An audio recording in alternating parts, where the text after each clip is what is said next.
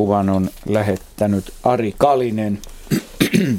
Olin viikonlopulla sahaamassa polttopuita eräällä metsäaukolla Outokummun Valkeavaaran kylässä.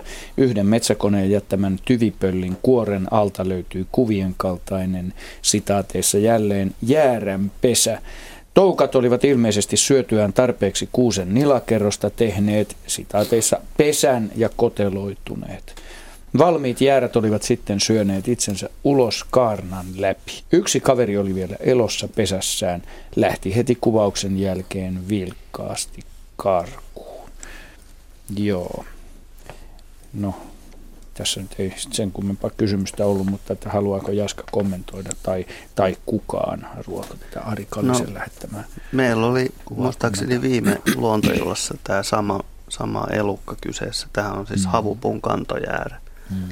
Ja ne tosiaan, niin kuin tässä on aivan oikein havaittu, niin saattavat talvehtia aikuisena näissä taukkana kyhäämissään, niin pesissäni tai kotelokehto se on oikeastaan, niin, niin kevääseen saakka. Ja hyvin tavallinen laji ja todellakin vasta kuolleessa puussa elää.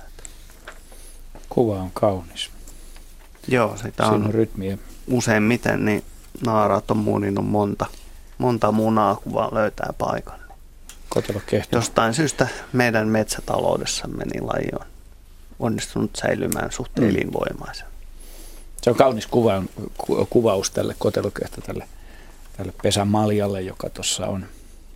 Näyttää nimenomaan kotoisalta. Okei, no niin, mennään eteenpäin ja kiitämme Arja kuvasta ja kehotamme teitä hyvät kuuntelijat käymään sivulla katsomassa sitäkin kuvaa.